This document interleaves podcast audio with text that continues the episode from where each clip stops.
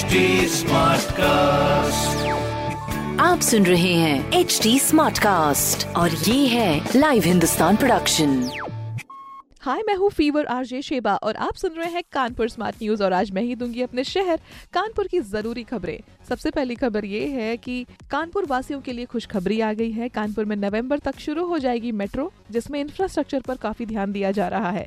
अगली खबर ये है कि जीएसवीएम मेडिकल कॉलेज में बनेगा प्रदेश का दूसरा सबसे बड़ा ट्रामा सेंटर ये ट्रामा सेंटर पाँच मंजिला जितना बड़ा बनाए जाने की योजना है। अगली खबर ये है की अब वीआईपी रोड पर नहीं होगा जल भराव। जल निगम के जो इंजीनियर्स हैं, उन्होंने बनाई है एक बढ़िया कार्य योजना देखते हैं कब तक सफल होती है।